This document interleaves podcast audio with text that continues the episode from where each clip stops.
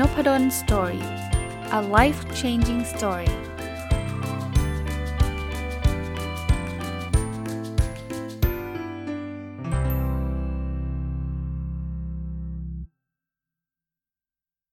วัสดีครับ ยินดีต้อนรับเข้าสู่นพดล Story พอดแคสต์นะครับ วันนี้จะเอาเคล็ดลับเรื่องเกี่ยวข้องกับการตีพิมพ์ผลงานวิจัยใน International Journal มาเล่าให้กับ ทุกท่านฟังด้วยนะครับ เข้าใจว่าหลายคนที่ฟังนพดลสตอรี่เองเนี่ยก็เป็นอาจารย์ในมหาวิทยาลัยนะครับ หลายคนก็เป็นนักศึกษาปริญญาเอกนะครับ หรือจะเป็นนักวิจัยผู้เชี่ยวชาญต่างๆนะครับ หรือถึงท่านไม่จะทำไม่ได้ทำในอาชีพนี้ก็ผมคิดว่าไอเดียหลาย ๆ อย่างเนี่ยท่านเอาไปปรับเอาไปต่อยอดกับอาชีพของท่านก็ยังได้นะครับเล่าเรื่องให้ฟังนิดนึงนะก็อาจารย์ที่เป็นเพื่อนอาจารย์ผมนะครับ ท่านศาสตราจารย์ดรสากุลมุนอิดเนี่ย วันหนึ่งเนี่ยก็เขียนใน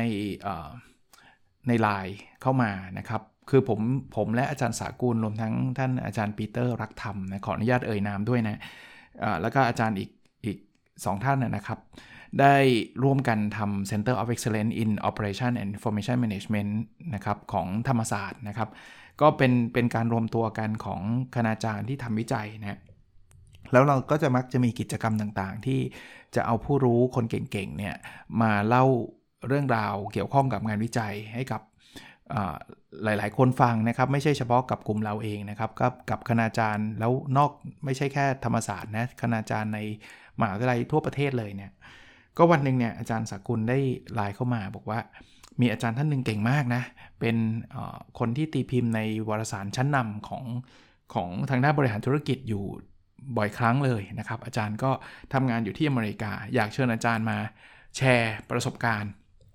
ซึ่งก็ต้องบอกว่าหลังจากที่เราใช้ซูมกันใช้การออนไลน์กันเนี่ยการแชร์ประสบการณ์แบบนี้ทำได้ง่ายมากนะถ้าเป็นแต่ก่อนเนี่ยคงคุกคลักแหละ หรือไม่ก็ต้องเชิญอาจารย์มาช่วงที่อาจารย์อาจจะมาพักผ่อนที่เมืองไทยอะไรเงี้ยนะถึงจะได้เจอหน้าเจอตากันแต่ตอนนี้เป็นเรื่องง่าย ๆเลยนะครับ ที่นัดเวลากับอาจารย์ แล้วอาจารย์ก็ยินดีที่จะมาแชร์ประสบการณ์เรื่องการตีพิมพ์ให้ฟังเนี่ย ก็ท่านอาจารย์ท่านนั้นชื่อท่านอาจารย์ศาสตราจารย์ดรชันชัยตั้งปองนะครับ อาจารย์ก็มีความเชี่ยวชาญสูงมากนะ มีผลงานตีพิมพ์เยอะมาก วันนี้อาจารย์เริ่มต้นงี้ครับ อาจารย์ก็เล่าบอกว่าจะตีพิมพ์ในระดับสุดยอดได้ยังไงเนี่ย อาจารย์ก็บอกว่ามีอยู่ 3 เรื่องนะ อันแรกก็ต้องจัดการเวลาให้ได้ ผมชอบเรื่องนี้มากเลยนะ เพราะว่าหลายๆคนเนี่ยไม่ใช่ว่าท่านไม่เก่งนะ แต่ว่าด้วย workload ด้วยภาระงานที่ท่านมีทำให้ท่านไม่มีเวลาทำวิจัย นะอาจารย์ยกตัวอย่างบอกว่า ถ้าเราอยากเป็นนักวิจัยที่ตีพิมพ์ในระดับ top เป็น major เอ่อ publication เนี่ยก็คือ journal ในระดับ top 5 top 10 อะไรเงี้ยนะ งานอื่นมันต้องลดลงอ่ะมาถึงตรงนี้เนี่ยผมคิดว่าคนที่เป็นอาจารย์หรือหลาย ๆ คนก็จะบอกก็มันลดไม่ได้นะถ้าลดได้คงลดแล้วเนี่ยอาจารย์ก็บอกว่าลองหาวิธีอื่น ๆ เช่น เช่น การใช้ TA TA คือ teaching assistant นะครับอย่างในมหาลัยต่างประเทศเนี่ย TA มีบทบาทเยอะมากนะเขา บางทีช่วยอาจารย์สอนด้วยซ้ำนะครับตรวจการบ้านออกข้อสอบตรวจข้อสอบอะไรเงี้ยผมว่าช่วยได้ช่วยได้ระดับหนึ่ง แต่ก่อนผมก็ทำทุกอย่างด้วยตัวเองนะครับ เดี๋ยวนี้เนี่ยในวิชาโดยเฉพาะระดับปริญญาตรี และปริญญาโทด้วยเนี่ยผมจะมี TA ครับ ที่เขาก็จะมีความรู้ความเชี่ยวชาญและ TA ผมก็คือคนที่เรียนวิชาที่ผมสอนแล้วก็ได้เกรด A อะไรเงี้ยผมก็ติดต่อไปแล้วก็เขาก็วิลลิ่งที่จะช่วยนะครั้งหนึ่งผมก็เคยเป็น TA ของอาจารย์นะครับ ก่อนที่จะมาเป็นอาจารย์เนี่ยก็เป็น TA มาก่อน เช่นเดียวกันนะเพราะฉะนั้นเนี่ยเราเราพยายามหาเวลาในรูปแบบแบบนี้ให้ได้นะเป็นเคล็ดลับอันที่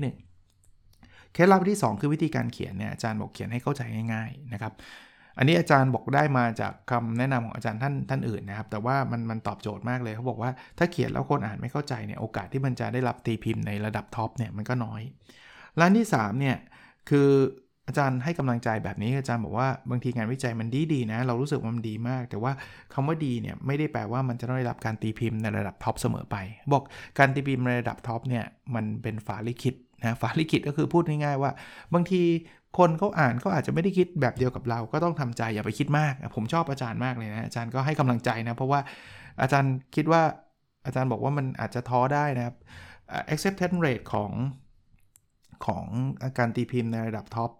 มันอาจจะต่ำกว่า 10%แปลว่าเขียน 10 paper อาจจะได้รับการตอบรับแค่ 1 paper เท่านั้นเอง เพราะฉะนั้นเนี่ยมันจึงไม่แปลกครับที่เราจะถูกปฏิเสธมาเยอะๆ แล้วบางทีเราก็รู้สึกว่างานมันดีทำไมเขาปฏิเสธเราคนอ่านไม่ได้เรื่องอะไรเงี้ยอย่าไปคิดมากครับฟ้าลิขิตนะก็ 3 ข้อนะจัดการเวลาให้ได้ เขียนให้เข้าใจง่าย แล้วก็งานดีไม่ได้แปลว่าจะต้องได้รับการตอบรับ คราวนี้อาจารย์ให้เทคนิคต่อเนื่องไปบอกว่า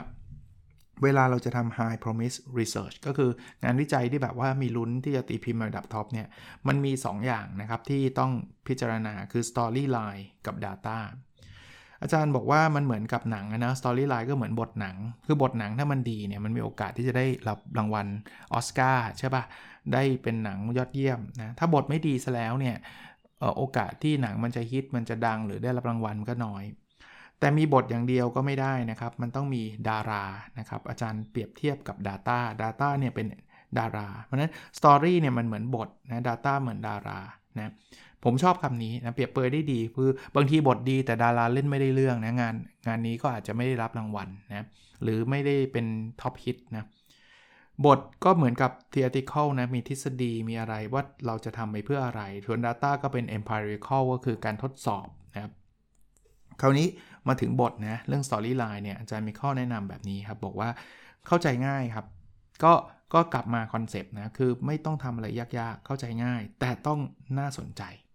คือไม่ใช่เข้าใจง่ายๆ แต่ไม่มีอะไรน่าสนใจเลยเขารู้กันมาตั้งแต่ 20-30 ปีแล้วเนี่ยอย่างนี้ก็ไม่ได้รับการตีพิมพ์ใน High Journal ในใน High Impact Journal นะครับแต่อาจารย์ใช้คำอันที่ 3 ที่ผมชอบอาจารย์บอกว่าต้องมีจุดต่อและจุดต่าง จุดต่อคือมัน relevant น่ะมันไปไปต่อยอด เรื่องราวใด ๆ ที่ field นั้นเขากำลังพัฒนา ซึ่งเราจะตอบคำถามนี้ได้ก็ต่อเมื่อเราต้องรู้จัก field นี้ดีพอใช่ไหมใครจะทำตีพิมพ์ใน top journal บอกว่าจะเพิ่งมาอยู่ใน field นี้ครั้งแรกมาตีพิมพ์ผมว่ายาก เราต้องศึกษาเราต้องอ่าน เราต้องหลาย ๆ เรื่องเนาะเพราะฉะนั้นเนี่ยมีจุดต่อ แต่ไม่ใช่ว่าไปเหมือนเหมือนกับเขาต่อกับเขาได้แต่คุณต้องต่างจากเขาด้วยนะมีอะไรที่เป็นจุดต่างอาจารย์ใช้คำว่าสุดท้ายเนี่ยมันคือจุดขายนั่นแหละ มันคือ contribution เนี่ย แล้ว contribution นั้นน่ยจะต้องตรงกับลักษณะของ journal ลักษณะของวารสารด้วยนะว่าวารสารที่จะรับตีพิมพ์มันนั้นเนี่ยเขาเขาดูอะไรนะครับ ในส่วนของ Data เนี่ยคือคือส่วนที่ที่เป็นดาราเนี่ยเมื่อกี้ใช่ไหมที่ยกตัวอย่างกับหนังเนี่ยมันต้องน่าเชื่อถือนะถ้า Data ไม่น่าเชื่อถือเนี่ยมันก็โดนตีตกนะครับนะ แล้วจริงๆ แล้ว Data มันควรจะมีทั้งความลึกและความกว้าง มีทั้ง 2ออย่างจะดีมากนะครับ อันนี้ก็พูดง่ายๆว่าอาจจะเจาะลึกไปบางเคสบางอันนะครับ แต่ว่าความกว้างก็คือมันจะต้องครอบคลุมในหลาย ๆ เรื่องด้วยนะครับ อีกอันนึงที่เป็นสไลด์ที่อาจารย์นำมาแชร์นะผมไม่ได้สไลด์อาจารย์นะครับ ผมก็จดมาแต่ว่าผมว่ามันเป็นประโยชน์กับคนอื่นด้วยก็เลยขออนุญาตมาสรุปแล้วก็เล่าให้ฟังคือ key investment บอกว่าเวลาเราจะตีพิมพ์ใน journal ดัง ๆ เนี่ยนะ ในวารสารดังๆเนี่ยมันจะต้องมีการลงทุนใน 3 เรื่องนะก็คือเรื่องของงานฝีมือคราฟคือฝีมือในการเขียนอะไรพวกนี้เราต้องศึกษานะครับ แล้วมันไม่ใช่ overnight success หรอกนะครับเขียนไม่ใช่ว่าวันนี้ยังเขียนไม่ได้พรุ่งนี้เขียนได้เลย ฝึกฝนอยู่เยอะเลยฮะส่วนตัวผมก็ยังเป็นแบบนั้นนะครับนะผมก็ยังฝึกปัจจุบันก็ยังทำอยู่ปัจจุบันก็ยังส่งไปที่วารสารแล้วก็ถูกรีเจ็คอยู่เรื่อยๆนะอันที่ 2 คือ ต้องมี Data คือมีฐานข้อมูลนะครับ เราเก็บข้อมูล อันนี้เป็นส่วนหนึ่งนะครับ คือไม่ใช่เก็บมาแล้วทิ้งนะ เก็บมาแล้วต่อยอด เก็บมาเป็นฐานข้อมูล แล้วสุดท้ายคือ connection ครับ พวกนี้ต้องสร้างนะ อาจารย์พูดเลยนะ บอกว่าถ้าจะตีพิมพ์ใน top journal เนี่ย จะเป็นหมาป่าตัวเดียวอะโซวูฟเนี่ยยากละนะครับ อันนี้เป็นจุดอ่อนผมอันนึงนะ เพราะว่า ต้องบอกว่าในช่วงแรก ๆ ของการเป็นงานวิเป็นนักวิจัยเนี่ยเป็นจุดอ่อนเลยเพราะผมตีพิมพ์คนเดียวทั้งนั้นเลยนะครับ ผมเป็น single author ส่วนใหญ่ 80-90%ของงานผมเนี่ยเป็น single author หมดเลย เพราะผมรู้สึกว่าผมก็ทำคนเดียวได้ไง แต่ผมพบว่าถ้าเกิดเราต้องการตีพิมพ์ใน Impact สูงๆในใน เ journal ระดับท็อปเนี่ย ส่วนใหญ่มันต้องช่วยกันนะครับระยะหลังเป็นต้นมาเนี่ย ผมเริ่มจะมีการทำงานวิจัยคู่กับอาจารย์ทั้งในประเทศและต่างประเทศ ท่านอาจารย์สากุลเนี่ย ก็เพิ่งส่งไปพับลิเคชันกับท่านล่าสุดเนี่ยก็มีนะครับ อีกงานหนึ่งที่เพิ่งส่งไปวันนี้เหมือนกันนะครับ ก็ตีพิมพ์กับ มีอาจารย์จากหลายสถาบันนะธรรมศาสตร์2คนเกษตรคนหนึ่งแล้วก็จากญี่ปุ่นคนหนึ่งอะไรเงี้ยอันเนี้ยจะเป็น connection ซึ่งอาจารย์บอกว่าอาจจะเป็นลักษณะโคออเ u อร์อย่างที่ผมทำก็ได้ หรือจะเป็นคล้ายๆว่า friendly review อะมาช่วยรีวิวให้นะครับ เพื่อทำให้งานมันดีขึ้นนะซึ่งอาจารย์สากุลก็ได้ถามว่าแล้วเราจะไปพบ connection นี้ได้ยังไง อาจารย์ก็บอกอาจจะไป conference บ่อยๆนะครับก็จะได้ไปเจอคนเยอะๆนะครับนะ คราวนี้มีสถิติอันหนึ่งนะครับที่อาจารย์เล่าให้ฟังนะ อาจารย์บอกว่า ก่อนที่เขาจะตีพิมพ์ได้ในท็อปเจอ r n a l เนี่ยเขาเรียกว่า pre first major hit เนี่ยอาจารย์เนี่ยทำวิจัยสักประมาณ 3-4 project เนี่ยนะครับ แล้วก็เขียน working paper ออกมา 10 paper เนี่ยส่งไปใน journal ดังๆเนี่ย7ครั้งได้ได้ตีพิมพ์ 1 ครั้ง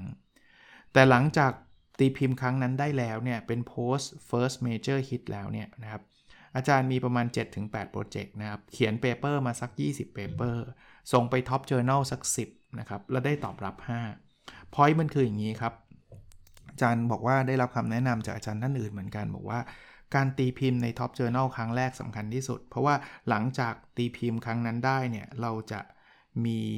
มีมี คนรู้จักเรามากขึ้น มีเครดิตมากขึ้น การตีพิมพ์หลังจากนั้นเนี่ยจะทำได้ง่ายขึ้น ไม่ใช่แค่คนรู้จักนะ ตัวเราก็มี learning curve อาจารย์ชัยก็บอกว่ามันมี learning curve มันมีการศึกษาอะไรต่างๆ แต่ learning curve อาจารย์เล่าให้ฟังอีกนิดนึง learning curve คือเราได้รับการเรียนรู้ คือนี่คือสาเหตุที่อาจารย์บอกว่าเราไปจับคู่กับคนเก่งๆ นะครับ ตีพิมพ์พร้อมเขาเนี่ย learning curve เราจะเร็วกว่าการที่เราจะไปตีพิมพ์ของเราคนเดียวนะครับ เพราะทำคนเดียวเนี่ยมันมันมันช้ามากอาจารย์บอกช้ามากเขียน 20 paper คนเดียวอะ่ะจะใช้เวลากี่ปีอะ่ะแต่ถ้าเกิดเรามีทีมเราช่วยกันทำเนี่ยโอกาสทำได้เยอะขึ้นจะมีเยอะสำหรับอาจารย์เนี่ยอาจารย์ใช้ rule of three นะกฎของเลข 3 คืออาจารย์จะทำ paper พร้อมกัน3 paper นะครับแล้วใน paper เนี่ยจะมี 3 คนเขียนพร้อม ๆกันนะครับ แล้วก็โครงการวิจัย 1 โครงการที่ได้ทุนมาหรืออะไรก็ตามเนี่ยอาจารย์จะทำให้มันออกมาได้เป็น3เปเปอร์นะครับ แล้วอาจารย์จะมี 3 ทีมทำงานพร้อมๆ กัน ตอนหลังๆ อาจารย์อาจจะบอกเป็น 4 ก็ได้ ก็มาถึงตรงนี้เนี่ยผมคิดว่าตัวผมเองเนี่ยก็ก็พยายามนะได้ฟังอาจารย์วันนี้ก็ใจชื้นขึ้นมานะ เพราะว่าตอนหลังๆเนี่ยผมก็ทำ3 4 โครงการพร้อมๆ กันนี่แหละนะตอนนี้ที่ได้รับการตีพิมพ์แต่เป็นในประเทศเนี่ยไปแล้ว1 1 paper นะสำหรับปีนี้แล้วก็ Inter Journal เนี่ยส่งไปแล้ว 1 paper นะครับเพิ่งส่งวันนี้เองนะครับอันนั้นก็มีทีมทำกัน 4 คนนะครับ แล้วก็จะมี paper ที่จ่อที่จะจะจะทำส่งไปอีกก็อีก paper หนึ่งอันนี้ทำกัน 2 คนนะแล้วเหลือจากนั้นก็จะมีอีก2 paper ongoing นะ ก็ตอนนี้ก็จะจะเรียกว่า ongoing จริงก็ 3 อะ เพราะส่งไปแล้วนะ ที่ ongoing จริงก็ 3 นะครับ ก็ก็คงน่าจะน่าจะเป็นไปตามกฎที่อาจารย์เล่านะ แต่ก็จะพยายามทำนะ ศึกษาพัฒนาตัวเองไปเรื่อยๆ วันนี้คำถามถัดมาที่อาจารย์ address หรือหรือเล่าให้ฟังเนี่ยคือ เอ๊ะ เราจะเลือกท็อปิกยังไง ผมชอบวงกลม 3 วงอาจารย์บอกว่า 1 เนี่ย มันจะต้องเป็นอะไรที่มันเป็นความสนใจของเรา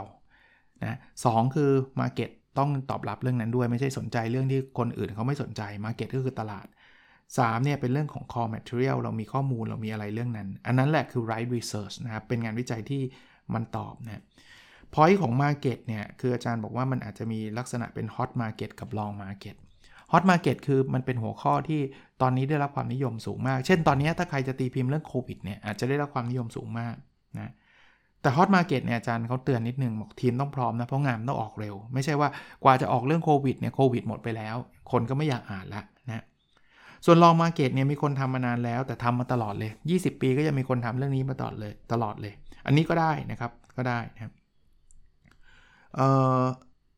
อาจารย์เขาเล่าให้ฟังอีกบอกว่าในในงานนี้ที่คือคือในในใน session นี้เนี่ยอาจารย์ทำผ่านซูมเนี่ยอาจารย์มี case study มาให้ลองทำนะ อาจารย์เอามาให้เทียบ A กับ B อะแล้วถามว่าแบบไหนเนี่ยจะได้รับการตอบรับมีโอกาสได้รับการตอบรับมากกว่ากัน อาจารย์เอาเขียนคำย่อๆของงานวิจัยมาให้ดู แล้วก็มีวิธี methodology มาให้ดูให้พวกเราช่วยกันให้ข้อคิดเห็นนะครับ แต่พอยต์หนึ่งที่ผมชอบคือเขาบอกว่างานวิจัยที่มันเป็นลูกโซ่เนี่ยมันมีความเสี่ยงผมอธิบายตรงนี้ต่อยอดนิดนึง ลูกโซ่เช่น เราจะทำแบบ qualitative ก่อนทำงานวิจัยเชิงคุณภาพก่อนเนี่ยพอทำเสร็จแล้วเนี่ยเราค่อยเอาผลที่ได้เชิงคุณภาพไปต่อเชิงปริมาณทำแบบนี้ถ้าทำได้เนียนได้ดีได้ดีทั้ง 2 part นะทั้งเชิงคุณภาพเชิงปริมาณเนี่ยมันจะ perfect มากเลย แต่ก็บอกว่าในทางกลับกันเนี่ยมันมีความเสี่ยง เช่น ถ้าเชิงคุณภาพมันผิดแล้วอะเชิงปริมาณที่เก็บข้อมูลมาหลายร้อยหลายพันเนี่ยมัน fail ทันทีเลยนะครับ อันนี้ก็ก็เป็นเป็นข้อคิดนะ คือคือไม่ได้ห้ามทำวิจัยแบบลูกโซ่นะ แต่ว่าเราต้องต้องดูความเสี่ยงตรงนี้ด้วยนะ บางทีทำแบบคู่ขนานคือเชิงคุณภาพก็เชิงคุณภาพเชิงปริมาณเชิงปริมาณเนี่ยมันก็อาจจะ leverage ความเสี่ยงนี้ได้ leverage ก็คือช่วยลดความเสี่ยง คือเชิงคุณภาพไม่ work ก็ paper นั้นก็ down ไปแต่เชิงปริมาณมันก็ยังยังคงอยู่ได้ แต่ทั้งนี้ทั้งนั้นก็อาจารย์เขาบอกว่ามันก็ต้องเหมือนกับต้องประเมินนะครับ เพราะว่าบางทีเนี่ยเขาก็ต้องการให้ทำ2อย่างอะถ้าเป็น top journal จริง ๆ นะอีกอันนึงคือเทคนิคเวลาได้รับการตอบรับมาแล้วถูกให้ถูก ถูกปรับอะถูก revise นะครับ revise ก็คือ ถ้าใครเป็นนักวิจัยคงทราบนะครับ ส่งไปในส่วนใหญ่เขาไม่ได้ตอบรับลองเลยหรอกนะเขาจะต้องให้เราแบบแก้ไขปรับปรุงโน่นนี่นั่นอะไรเงี้ยอาจารย์บอกอ่านดูดีๆ สมมุติว่าคนตอบมา 3 คนเนี่ยจริงๆอะเราเราเรามีใครบ้างที่อยู่ฝ่ายเรา อยู่ฝ่ายเราคือ เหมือนกับเขาจะอยากให้เราตีพิมพ์อะอ่าแล้วจะพอจะเห็นน่ะกับใครบ้างที่เป็นศัตรูนะเป็นศัตรูคือดูเหมือนจะไม่อยากให้ตีพิมพ์เนี่ยเขาบอกว่า บางทีเนี่ยเราอาจจะต้อง address คนที่ต่อให้เป็นเสียงส่วนน้อยนะ แต่ดูเป็นศัตรูเนี่ย เพราะว่าบางที editor เองเนี่ยเขาก็ให้เกียรติคนที่เป็นเสียงส่วนน้อยอาจจะเป็นคนที่เป็น big name ก็ได้ ก็ถ้าเราแก้ข้อแก้ไขไม่ได้ เราต้องหาวิธีการที่จะพยายามทำอะไรให้เขาหน่อย ผมชอบตรงนี้ คือบางทีก็บอกให้เก็บแบบแก้ไขยังถ้าจะแก้ไขร้อยเปอร์เซ็นต์ต้องเก็บข้อมูลใหม่ ซึ่งเก็บข้อมูลใหม่เนี่ยมันมันมันไม่ได้ อาจารย์ก็เลยบอกว่าลองหาวิธีการเช่น แทนที่จะไปเก็บข้อมูลใหม่เรา address อ concern นั้นของเขาก็คือตอบตอบข้อนั้นของเขาแต่อาจจะไม่ใช่วิธีการเก็บข้อมูลใหม่ เช่น เอาข้อมูลจาก literature เดิมมามาเพิ่มเสริมได้ไหม มันเหมือนกับว่าเขาบอกลองให้ให้นึกภาพว่าถ้าเกิดสมมุติว่าเราเป็นรีวิวเวอร์เราซักเจสให้เขาทำอะไรแล้วเขาไม่ทำเลยอะ่ะเราจะให้เขาผ่านไหมอะ่ะเราจะให้เขาเราจะ accept เขาไหมเราก็คงไม่ accept ใช่ไหมเพราะคุณไม่เชื่อ แต่ไอ้ครั้นที่เขาจะต้องทำเลยก็บอกว่าถ้าทำได้เขาก็ทำครับ อาจารย์ก็ทำแต่บางอย่างมันต้องเก็บข้อมูลใหม่หมดมันก็ไม่ได้ อาจารย์ก็จะหาวิธีอะที่จะเหมือนกับจะทำตามแต่ด้วยวิธีใหม่ ๆ อะไรเงี้ยอย่างน้อยๆนะ คนที่อ่านเขาจะรู้สึกว่าเออนี่มันก็ตั้งใจนะ แต่มันอาจจะไม่ถึงกับขนาดเออไปเก็บข้อมูลใหม่มาอะไรแบบนี้นะครับผมผมผมค่อนข้างที่จะชื่นชอบอแนวทางนี้นะครับ แล้วบทเรียนอันสุดท้ายที่อาจารย์เล่าให้ฟังที่ผมจดมานะครับบทจดบทสรุปมาเนี่ยคืออาจารย์บอกว่าถ้ามีอะไรไม่แน่ใจ เช่น reviewer เขียน reviewer คือคนอ่าน paper นะครับที่เขาประเมินเราเนี่ยแล้วเขาเขียนแล้วมันมีความขัดแย้งด้วยตัวของตองของคนหนึ่งบอกให้ทำแบบนี้คน 2 ให้ทำแบบนี้ก็บอกถามเอดิเตอร์ได้เลยเอดิเตอร์เนี่ยเขาอาจจะเป็นคนตอบ ซึ่งผมก็ถามอาจารย์นะ ผมก็กดไมค์ถามอาจารย์บอกว่า ถ้าหนึ่งบอก หนึ่งหนึ่งบอกให้ทำอันนี้ 2 บอกให้ทำอันนี้เราทำตาม 2 แล้ว 1 จะไม่งอนหรอ เขาบอกว่าปกติเนี่ยหลาย ๆ journal เนี่ยสุดท้ายเนี่ยเขาไม่ได้ส่งให้ 1 ดูอีกทีหนึ่งคือเอ่อ editor ก็จะมีการตัดสินใจได้ว่าเขา make decision แบบนี้ อาจจะไม่ได้ส่งให้ทั้ง 2 คนนี้ดูอีกครั้งหนึ่งหรือส่งเฉพาะคนที่เราให้เขาแก้แล้วแล้วเราแก้มาแต่คนที่เขาไม่ได้แก้เรื่องนี้เขาก็ไม่ได้ส่งนะเพราะนั้นถาม editor ได้สรุป editor คือคนที่เป็นบรรณาธิการนะครับ ก็วันนี้ก็เอามาฝากประมาณนี้นะครับ เพราะว่าผมผมทราบครับว่าคนฟังก็ไม่ได้ทุกคนเป็นอาจารย์ หรือเป็นนักศึกษาปริญญาโทปริญญาเอกที่ต้องทำวิจัยนะครับ แต่ว่าผมว่าบทเรียน key takeaway ที่ถึงแม้ว่าท่านจะไม่ได้อยู่ใน field นี้เนี่ยผมคิดว่าในทุก field เนี่ยจะมีคนเก่งๆแบบนี้อยู่ครับ ท่านเป็นพนักงานขายเนี่ย ท่านลองไปหาคนเก่งๆแบบนี้ให้เขามาถ่ายทอดครับ ไม่ทางใดก็ทางหนึ่งนะ อย่างผมเป็นอาจารย์เนี่ย อย่างอาจารย์สากุลเนี่ย ท่านก็ไปหาคนเก่งๆแบบนี้ หรือผมก็ไปสัมภาษณ์คนเก่งๆแบบนี้ มาลงในนพดล story บ้างหรืออะไรบ้างเนี่ยนะ แล้ว แล้วผมว่ามันจุดประกายอะ่ะ มันจะทำให้ท่านเจอทางลัดทำให้ท่าน เกิดแรงบันดาลใจ วันนี้ผมก็ได้ได้ได้มีโอกาสขอบคุณอาจารย์นะผมอาจารย์อย่างแรกเนี่ยอาจารย์ทำให้ผมอยากทำงานวิจัยในระดับ top เพิ่มมากขึ้นอีก ปัจจุบันก็พยายามอยู่นะถูก reject จนเซ็งก็มีนะแต่ว่ามันก็เกิดแรงขึ้นอีกอันที่2เนี่ยผมคิดว่าได้ความรู้เยอะแยะเลย อันที่เมื่อกี้ผมเล่าให้ฟังเนี่ยผมว่าถ้าเราไม่เคยตีพิมพ์ใน top journal เราจะไม่ทราบนะแล้วอันอันสุดท้ายเนี่ยผมว่ามันมันช่วย save เวลาเราที่เราจะต้องไปเรียนรู้ด้วยตัวเองนะครับ ก็ใน field ของท่านนะ นักการตลาดนักบัญชีนักการเงินลองไปหาคนเก่งๆ แบบนี้ ถ้าท่านจะสืบเสาะได้หรือ ถ้าไปถามท่านส่วนตัวท่านอาจจะไม่สะดวกก็อาจจะถัดจัดอีเวนต์ในลักษณะแบบนี้ครับ มาแชร์เรื่องราวความสำเร็จของการเป็นสถาปนิก กับน้องๆสถาปนิกอะไรอย่างเงี้ยเรื่องราวความสำเร็จของการเป็นนักบัญชี กับเด็กใหม่ที่เพิ่งมาทำบัญชี ผมว่าน่าจะช่วยท่านได้นะครับ ก็โอเคนะครับ วันนี้คงประมาณนี้นะครับ หวังว่าจะเป็นประโยชน์เช่นเดิมนะครับ แล้วเราพบกันในพิสดถัดไปนะครับ สวัสดีครับ